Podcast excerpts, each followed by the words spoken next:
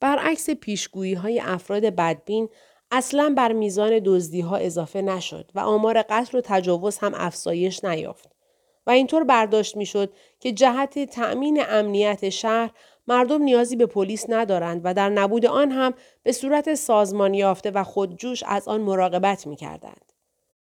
دزدی از بانک یک شروع تازه بود. با خود گفت نه ربطی ندارد. آن دزد بی تجربه بوده و اعتماد به نفس نداشته کارمندان بانک به او به عنوان یک خطر جدی نگاه نکردند. ولی از فردا. چرا فردا؟ همین امروز این حادثه می تواند برای دیگران الگو شود. حتما در این روزهای اخیر جرمهای انجام شده که بدون مجازات باقی مانده. پلیسی که در کار نبوده و زندانی هم وجود ندارد. بازجویی دادگاه هم که تعطیل است. به همین دلیل غازیان به خانه می روند و اگر جرم و جنایت زیاد شود در این اوضاع اصلا غیرعادی نیست. همه توقع دارند که شورای شهر از شهر مراقبت نماید و معترضانه اعلام می کنند که بدون امنیت خاطر زندگی امکان پذیر نمی باشد. حالا وظیفه من چیست؟ آیا باید پلیس داوطلب انتخاب کنم؟ آیا باید یک تیم نظام شهری ایجاد کنم؟ آیا باید نگهبانهایی با لباس مخصوص و مسلح بگمارم؟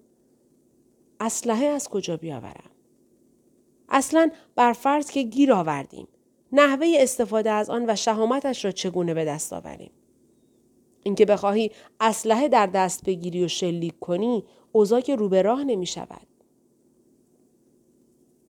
فکرش را بکنید من با اعضای شورای شهر و کارمندان شهرداری نیمه های شب به دنبال پیدا کردن قاتلان فراری بر روی بام خانه ها برویم و آنها را تعقیب کنیم.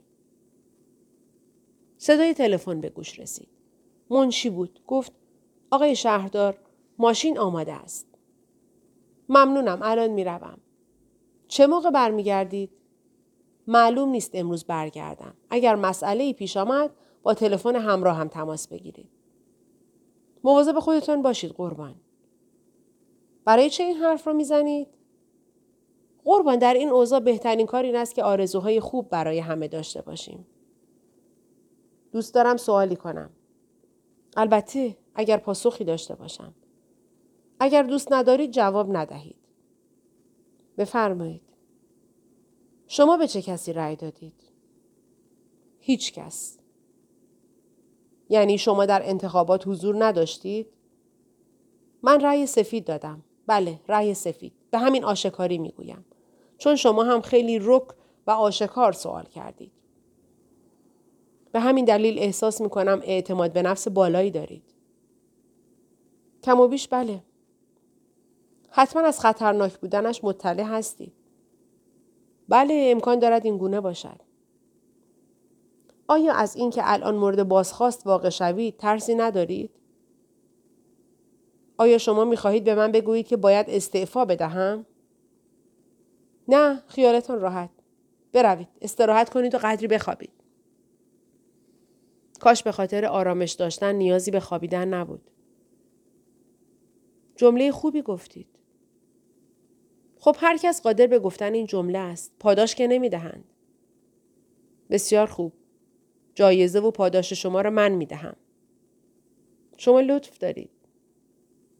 اگر احتیاج شد به تلفن همراه هم زنگ بزنید. چشم قربان.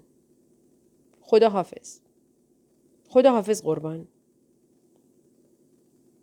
رئیس شورای شهر خیلی سریع مشغول جمعآوری کاغذهای پراکنده و پخش شده روی میز کارش شد. انگار اکثر آنها اسناد مربوط به اوضاع کشورهای دیگر یا قرنهای دیگر بودند. نه مربوط به وضعیت کنونی پایتخت که دچار آشوب و حکومت نظامی شده و به وسیله ارتش و نیروهای دولتی به محاصره درآمده. اگر این اسناد را پاره می کرد و یا می و یا داخل سطل آشغال می انداخت کسی او را بازجویی نمی کرد. همه به چیزهای خیلی با اهمیت تر فکر می کردند. از جمله به شهر که مانند یک دیگ پر از غذای سرد برای وول خوردن کرمها جلوه می کرد. و یا تبدیل به جزیره شده بود که توسط دریای بیگانه بلعیده شده. جایی برای مبتلا شدن به بیماری های پرخطر و مکانی محاصره شده که امکان ابتلا شدن به همه بیماری های ناشناخته در آن وجود دارد. و یا به تعبیر دیگر قرنطینه ای که بوی تهوع آورش داشت آن را نابود می کرد. رئیس شورای شهر به منشی گفت که بارانیش را بیاورد و با کیفش که پر از اسناد و مدارک مورد احتیاج بود از پله ها پایین رفت. راننده که منتظرش بود در ماشین را باز کرد و گفت گفتند نیازی به راننده ندارید. بله شما می توانید به خانه بروید. پس تا فردا قربان خداحافظ. خداحافظ. این خیلی جالب است که ما هر روز در هنگام خداحافظی این حرف را می‌زنیم و آرزوی دوباره دیدن یکدیگر را در روز بعد می کنیم. بدون آنکه بیاندیشیم احتمال دارد یکی از این روزها آخرین روز به زبان آورنده این جمله باشد و اصلا فردایی در کار نباشد.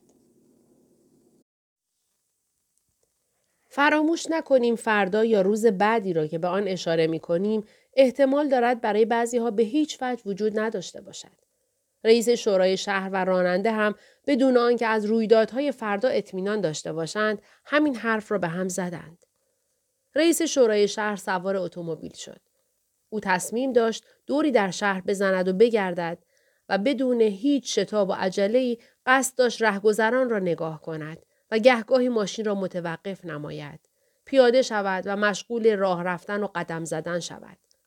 به صحبتهای مردم گوش بسپارد و به نوعی وضعیت شهر را مورد بررسی قرار دهد. ناگهان یاد داستانهایی که در روزهای کودکی مطالعه کرده بود افتاد که پادشاهی برای اینکه نظر مردم را در مورد خودش بداند با لباس مبدل از کاخ خود خارج می‌شد و در میان مردم عادی پرسه می‌زد و به حرفها و درد دلهای آنها گوش می‌کرد تا حرفهای مردم توهیدست و فقیر را بشنود. واقعیت این است که مشخص نیست که در این مکانها چقدر حقیقت گفته می‌شد چون تعداد جاسوس ها جهت به ثبت رساندن حرفهای پنهانی مردم کم نبود. قانون ثابت و عوض نشدنی افرادی که روی تخت حکومت نشستهاند بیان می کند قبل از آنکه سری حرکت کند باید آن را برید. در غیر این صورت اگر حرکت کند و بیاندیشد خیلی دیر خواهد شد. رئیس شورای شهر در آن شهر محاصره شده پادشاه نبود و وزیر کشور هم که خودش را به آن سوی محدوده شهر تبعید کرده بود حتما الان در حال برگزاری جلسه با همکارانش بود. به همین دلیل نیازی نداشت که چهرهش را تغییر بدهد و لباس خود را عوض کند. صورتش مثل همیشه بود. فقط کمی خسته تر جلوه می کرد که چینهای روی پیشانیش خیلی خوب این حالت را بیان می کرد. رهگذران او را می شناختند ولی افرادی که به او سلام می کردند تعدادشان خیلی نبود. همردیفان حزبی و افرادی که رأی سفید داده و یا عموم مردم می دانستند که او جزء اعضای حزب میانه روست. اما با این حال همان مردم هم در مورد حضور رئیس شورای شهر در آنجا و اینکه چرا همراه مردمی سفید کار است از خودشان سوال می کردند. طبق معمول او باید در این ساعت پشت میزش داخل ساختمان شورای شهر نشسته باشد تا حقوقی را که دریافت می کند مشکلی نداشته باشد. برخی گمان می‌کردند که او شاید به این دلیل به خیابان آمده که برای حزبش رأی جمع کند. ولی حکایت آب در هاون کوبیدن است. چون اصلا قرار نبود انتخاباتی برگزار شود. قبل از اینکه داستان را ادامه دهیم، گفتن یک نکته ضروری است. به کار بردن کلمه سفید کار در بالا نه تصادفی بوده و نه اشتباه کامپیوتری است و نیز جزء واجه های تازه ابدا شده هم نمی باشد. بلکه این واژه درستی است و در هر فرهنگ لغتی می توانید آن را ببینید. ولی مشکلی که وجود دارد این است که مردم چون فکر می کنند معنی کلمه سفید را می دانند پس نیازی نیست که در مورد مشتقات آن مطالعه داشته باشند و به همین دلیل وقت خود را صرف نمی کنند و یا گرفتار تنبلی مزمن روشنفکری شدند. هرچند این کلمه خیلی زود تعبیر توهین آمیزی پیدا کرد ولی با این وجود هیچ محققی نفهمید که این جمله اصلا مفهوم بدی ندارد. همه رسانه ها و بیش از همه تلویزیون و رادیو به گونه ای از این کلمه استفاده می کردند که انگار یک صفت ناپسند است. شاید در هنگام ثبت کردن خیلی مشخص نمی‌شد ولی وقتی آن را به زبان می آوردند با توجه به لحن و اداهای لب و دهن گوینده بسیار اهانتآمیز جلوه می کرد. به گونه ای که در برابر او موضع می گرفتی و انگار که می خواهی در نبردی سخت شرکت کنی زره آهنین به تن می کردی و خودت را مبرا از سفیدکاری می دانستی و می گفتی خدایا توبه من همین حالا اعلام براعت می کنم. رئیس شورای شهر که کاری نبود بخواهد چیزی را ببخشد نه ارباب کسی بود و نه دوست داشت که ارباب باشد. حتی به عنوان نامزد انتخاباتی آینده هم کاندید نشده بود. او همانطور در حالی که ایستاده بود مشغول نگاه کردن به آبران بود و همه توجه خود را معطوف به نشانه های تنبلی و بیحالی و خرابی وضعیت وخیم شهر کرده بود. ولی هیچ یک را پیدا نکرد. دست کم در اولین نگاه با وجود اینکه همه مغازه ها و فروشگاه های بزرگ باز بودند ولی هیچ یک فعالیتی نداشتند اتومبیل ها مشغول رفت و آمد معمولی هستند و به جز ترافیک موقتی هیچ چیز توجه کسی را جلب نمی کند. در جلوی بانک ها های طولانی مشتریان و چهره های نگرانشان دیده نمی‌شد. از همان صفهایی که در اوضاع نابسامان بسته می‌شد. همه چیز معمولی به نظر می رسید. هیچ علامتی از درگیری و دعوا و زورگیری در خیابانها و داد و فریاد و دزدیهای مسلحانه و چاقوکشی به چشم نمی‌خورد. انگار خورشید در آن روز برای رضایت خاطر افراد و از بین بردن همه استراب ها و نگرانی ها طلوع کرده بود. البته نه برای از بین بردن نگرانی رئیس شورای شهر. شاید او فقط دچار این احساس بود. همه چیز در اطرافش تهدیدآمیز به نظر می آمد. دقیقا مانند دیدن ابرهای سیاهی در آسمان که لحظه به لحظه بر حجم آنها اضافه می شد و انسان هر لحظه منتظر یک رعد و برق هولناک می باشد. و بعد یک نسیم خنک صورتها را نوازش می کند و یک دفعه باران شروع به باریدن می نماید. مانند زمانی که یک فالگیر ناامیدی ها را به امید تبدیل می کند و با قهقهه شیطانیش های روح را پاره می نماید. نگرانی رئیس شورای شهر را با هیچ پدیده قابل لمسی نمی‌شد وصف کرد. او نتوانست خودش را کنترل کند و جلوی یکی از آبران را گرفت و گفت مواظب خودت باش و دلیل این توصیه مرا هم نپرس. فقط از شما خواهش می‌کنم مواظب باشید. حس می‌کنم حادثه تلخی می‌خواهد رخ دهد. از او سوال می‌کردند شما رئیس شورای شهر هستید و وظیفه دارید. ولی من نمی‌دانم آن اتفاق چیست. نمی‌دانید؟ نه، من فقط می‌خواهم مراقب باشید. آیا به نظر شما یک بیماری واگیردار است؟ نه، فکر نمی کنم. زمین لرزه؟ نه، اینجا که زلزله خیز نیست. سیل خیر از آخرین دفعه ای که رودخانه ها تقیان کرده اند سالها می گذرد. پس چه؟ نمی‌دانم. اجازه هست از شما سوالی بپرسم؟ بله بفرمایید. در مصرف مشروب زیاده روی نکرده اید؟ شاید مست شده اید. نه من فقط کمی آن هم در کنار غذا می نوشم و اصلا هم اهل الکل نیستم. پس اگر مست نیستید چرا این حرف را می‌زنید؟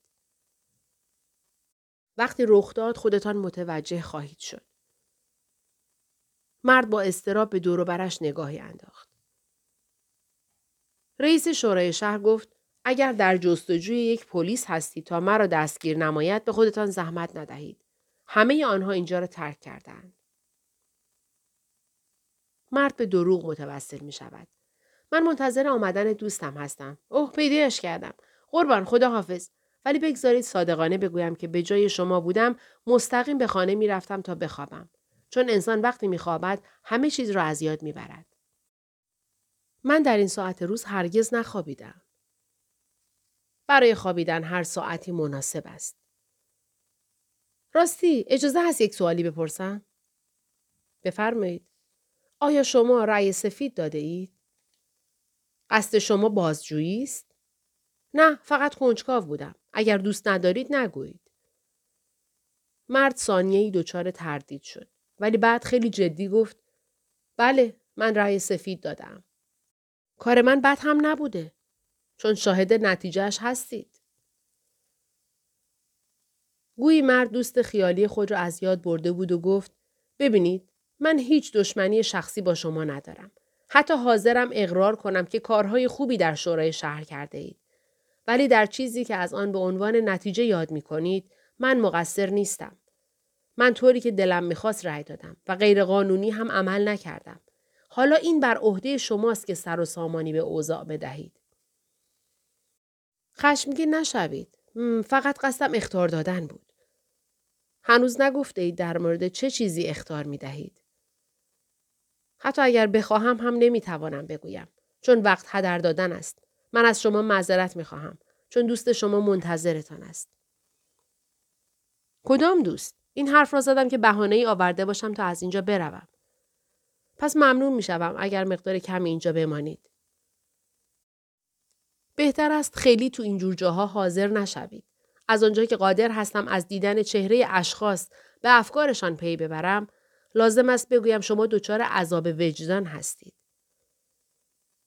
عذاب به دلیل کاری که انجام دادم؟ گروهی اعتقاد دارن این بدترین نوع است و در واقع برای کاری که مانع آن نشده اید. شاید شما درست بگویید. در موردش می اندیشم ولی در هر صورت حواستان را جمع کنید و مراقب باشید. چشم قربان. به خاطر اختارتون متشکرم. هرچند هنوز هم مانده که اختار برای چه چیزی بوده است. به نظر من افراد کمی هستند که شایسته اعتماد کردن می باشند. امروز شما دومین نفری هستید که این حرف را به من می‌زنید. پس شما برنده شده اید. متشکرم. متشکرم. خدا حافظ قربان. خدا حافظ. رئیس شورای شهر به سمت اتومبیلش رفت. از اینکه دست کم موفق شده بود حتی یک نفر را آگاه کند احساس خوبی داشت. با خودش فکر می کرد اگر آن مرد حرفهای مرا به گوش بقیه برساند خیلی وقت نمی‌برد که در همه جا پخش می شود و مردم برای نبرد با حوادث احتمالی مهیا می شوند. دوباره با خودش گفت انگار اصلا حالم خوب نیست. معلوم است که آن مرد چیزی به کسی نمی‌گوید. او که مانند من عقلش را از دست نداده. ولی به احتمال زیاد خطری متوجه من نیست. بهتر است به پیشنهاد او جامعه عمل بپوشانم و به منزل بروم و کمی استراحت کنم. هر روزی که انسان در آن چیزی بیاموزد و پندی را شنوا باشد وقتش تلف نشده است. در حالی که داخل اتومبیل خود نشسته بود از همانجا با اداره تماس گرفت تا اطلاع دهد امروز به سالن شهرداری باز نخواهد گشت. خانه او در یکی از خیابانهای مرکزی شهر بود. محلی که خیلی از ایستگاه مترو دور نبود. همسرش یک جراح بود که به دلیل اینکه در شیفت شب مشغول کار در بیمارستان بود داخل خانه حضور نداشت. او دارای دو فرزند است که پسرش در حال انجام خدمت نظام وظیفه بود و احتمال زیادی وجود دارد که در میان نیروهای مسلح در بیرون شهر در حال خدمت کردن باشد با یک مسلسل سنگین مسلح و ماسک ضد گاز که بر صورتش قرار داده است. دخترش هم در یک سازمان بین المللی به عنوان منشی و مترجم کار می‌کرد که برای انجام امور کاری به شهرهای مختلف سفر می‌کرد و رسیدن به این موقعیت و جایگاه را به خاطر نفوذ پدرش و موقعیت سیاسی او به دست آورده بود که در نظام اداری از جایگاه شایسته‌ای برخوردار بود. رئیس شورای شهر به منزل رفت ولی نخوابید و مشغول خواندن اسنادی شد که با خودش از اداره آورده بود. برخی از آنها را کنار گذاشت تا در فرصتی مناسب بررسی نماید. موقع شام که شد داخل آشپزخانه رفت و نگاهی به درون یخچال انداخت. ولی چیزی که بتواند موجب شود اشتهایش تحریک شود را نیافت. همسرش غذایی برای او درست کرده بود. ولی او حوصله چیدن میز و گرم کردن غذا و شستن ظرفها را نداشت. او از خانه خارج شد و به یک رستوران رفت و پشت میز نشست. و در انتظار ماند تا غذایی برایش بیاورند. در همین زمان با همسرش تماس گرفت و پرسید وضعیت کار چگونه است؟ بد نیست. تو چطوری؟ خوبم. راستش کمی نگران هستم. و حتما من هم نباید علتش را بپرسم. یک رو دلشوره که از درون مثل خوره به جانم افتاده. فکر نمی کردم تو هم اهل خرافات باشی. اینطور که معلومه زمانه عوض شده ولی من صداهایی به گوشم می رسد. الان کجا هستی؟ رستوران. بعد از اینکه شام خوردم می‌روم خانه. شاید هم بیایم سری به تو بزنم. باشد. ولی شاید تو اتاق عمل باشم و کارم مقداری طول بکشد. باشد. در موردش فکر می‌کنم. خیلی دوستت دارم. من بیشتر. در همین لحظه گارسون غذایش را آورد. بفرمایید آقا. هنوز با چنگال اولین لغمه را داخل دهان قرار نداده بود که یک انفجار عظیم ساختمان را به لرزه درآورد. همه شیشه های درونی و بیرونی رستوران شکستند. میزها و سندلی ها هم به هم ریختند و مردم فریاد می‌زدند و آه و ناله می‌کردند. تعدادی از مردم به خاطر موج انفجار دچار حیرانی و سرگردانی شدند و تعدادی هم مجروح شده بودند و از شدت ترس در حال لرزیدن بودند. صورت رئیس شورای شهر به خاطر اصابت شیشه شکسته زخمی شد و داشت خون می آمد. رستوران به وسیله موج انفجار ویران شد. زنی در حالی که میکوشید بایستد همینطور که گریه می‌کرد گفت به احتمال زیاد انفجار داخل ایستگاه مترو صورت گرفته است. رئیس شورای شهر یک برگ دستمال کاغذی را از روی میز برداشت و روی زخم صورتش گذاشت و به سمت خیابان دوید. صدای خورد شیشه ها از زیر پایش به گوش می رسید. یک مقدار جلوتر ستونی از دود به هوا بلند شده بود. به نظرش رسید در میان آن دودها شعله‌های آتش را می بیند. با خودش گفت بالاخره اتفاقی که ترسش را داشتم به وقوع پیوست. حتما در ایستگاه مترو رخ داده. وقتی فهمید که نگه داشتن دستمال روی زخم صورتش باعث می شود سرعتش کم شود آن را دور انداخت و به سرعت مشغول دویدن شد. خون از صورتش به روی گردن و سپس به روی لباسهایش چکید. تصمیم گرفت به اورژانس زنگ بزند. شماره گرفت. صدایی با عصبانیت جواب داد که حاکی از این بود که کارکنان بیمارستان از حادثه خبر داشتند. من رئیس شورای شهر هستم. در ایستگاه اصلی مترو یک بمب منفجر شده. تا جایی که برایتان امکان دارد کمک بفرستید.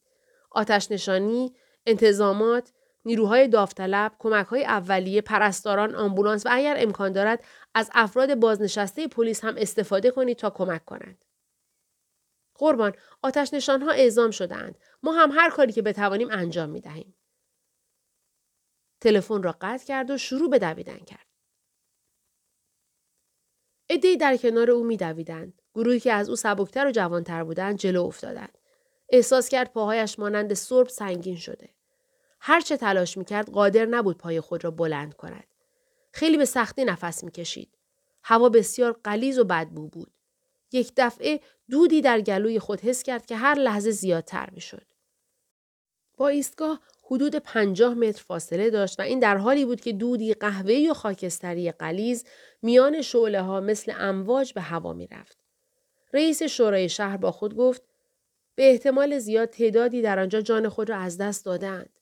چه کسی مرتکب عمل گذاری شده است؟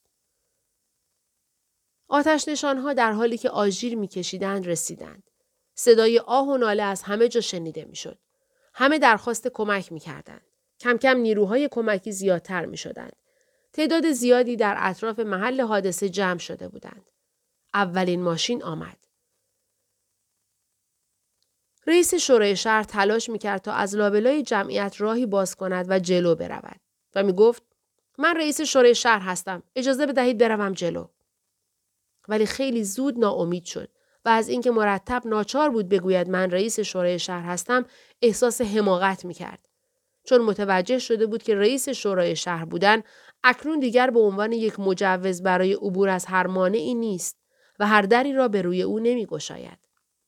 داخل مترو تعدادی از مردم گرفتار شده بودند که امیدی به زندگی دوباره نداشتند. در عرض چند دقیقه شیرهای آتش نشانی با فشار زیاد آب را از شکافهایی که یک زمانی در و پنجره بودند به داخل پاشیدند. و یا به طرف طبقه های بالای ساختمان های مجاور گرفتند تا از زیاد شدن آتش جلوگیری نمایند. رئیس شورای شهر خیلی سریع به سمت فرمانده واحد عملیاتی آتش نشانی رفت و سوال کرد چه اتفاقی افتاده؟ در کل عمرم بدترین آتش سوزی است که دیدم. همه جا بوهای مشکوکی به مشام می‌رسد. اینطور نگویید این امکان ندارد. ولی من بر اساس تجربه این گونه فکر می کنم که امیدوارم اشتباه باشد. در همین لحظه شبکه های خبری سیار تلویزیونی هم رسیدند و بعد هم گزارشگران و خبرنگاران مطبوعات و رادیو آمدند. رئیس شورای شهر مشغول پاسخگویی به سوالات در برابر نور پروژکتورها و میکروفونهای خبری بود. به نظر شما چه تعدادی جان باختند؟ چه اخبار جدیدی از این حادثه در دست دارید؟ تعداد مجروحان چند نفر است؟ چند نفر به سوختگی مبتلا شدهاند؟ به نظرتان چقدر طول می کشد تا دوباره ایستگاه مترو راه اندازی شود؟ آیا سرنخی هم به دست آورده اید؟ آیا قبل از حادثه تهدید و هشداری برای بمبگذاری وجود داشته؟ در صورت مثبت بودن جواب چه کسی دریافت کننده هشدار بوده و چه کارهایی برای جلوگیری از آن انجام داده؟ چقدر زمان برای اینکه کشته ها و مجروح ها را از ایستگاه خارج کنید لازم است؟ آیا به نظر شما این عمل تروریستی به گروه خرابکاران فعال شهر مرتبط نیست؟ آیا امکان دارد دوباره این حوادث رخ بدهد؟ به عنوان رئیس شورای شهر و تنها مسئول در این شهر جهت بررسی موضوع و تحقیقات چه امکاناتی در اختیار دارید؟ وقتی باران گسترده سوالات به پایان رسید، رئیس شورای شهر تنها جوابی را که در این شرایط می‌شد داد ارائه کرد. یک سری از سوالها از حوزه مسئولیت من خارج است. به همین علت نمی‌توانم به همه سوالهایتان جواب قطعی بدهم. ولی با این حال به زودی از سوی دولت بیانیه ای صادر خواهد شد.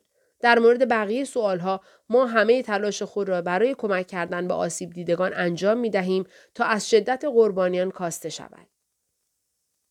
یکی از خبرنگاران با پافشاری پرسید تعداد قربانیان چند نفر است؟ لطفا با سوالهای بیخودی وقت مرا تلف نکنید. تا نتوانم به داخل این جهنم برویم قادر به پاسخگویی نیستیم. خبرنگاران از طرز جواب دادن رئیس شورای شهر ناراحت بودند و معترض بودند و می‌گفتند آنها وظیفه دارند گزارش تهیه کنند تا مردم مطلع شوند و خواستار احترام بیشتری بودند.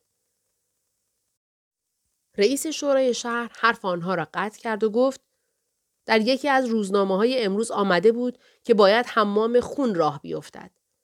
چند خونی ریخته نشده و بیشتر مردم سوختند. حالا اجازه بدهید چون حرفی برای گفتن ندارم. اگر به اطلاعات بیشتری دست یافتیم در اختیارتان قرار می دهیم. از یک سو صدایی کنایه آمیز گفت این هم برای ما آدم شده. تو فکر می‌کنی کی هستی؟ رئیس شورای شهر که قصد نداشت گوینده آن حرف را بشناسد با بیاعتنایی راه خود را ادامه داد. ولی مرتب از خودش سوال می‌کرد واقعا من چه کسی هستم؟ دو ساعت بعد اعلام شد آتش خاموش شده ولی هنوز دود در هوا پخش بود. هنوز به طور دقیق نمی‌شد آمار کشته شدگان را فهمید.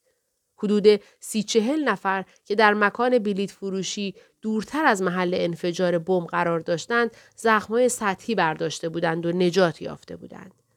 رئیس شورای شهر تا زمانی که آتش خاموش نشده بود حاضر نبود از آنجا برود. فرمانده آتش نشانها به او گفت لطفا بروید و مقداری استراحت کنید. بقیه کارها را به ما واگذار کنید و خیلی سریع جهت درمان زخم صورت خود کاری انجام دهید. اکنون باید مشغول پیدا کردن جسدها بشویم. باید با آنها چه کنیم؟ هنوز نمی‌دانیم ولی احتمالا تعداد زیادی سوخته و تکه پاره شدهاند. فکر نمی کنم طاقت دیدن این صحنه را داشته باشم. با وضعیتی که من می بینم فکر می کنم شما تحملش را ندارید. من فرد ترسویی هستم. قربان ترسو بودن هیچ ربطی به این موضوع ندارد. خود من اولین بار با دیدن جسد بیهوش شدم. ممنونم فرمانده. پس لطفا هر کاری از دستتان ساخته است انجام دهید. تنها کاری که از دست من برمیآید خاموش نمودن آخرین شعله های آتش بود. موفق باشید.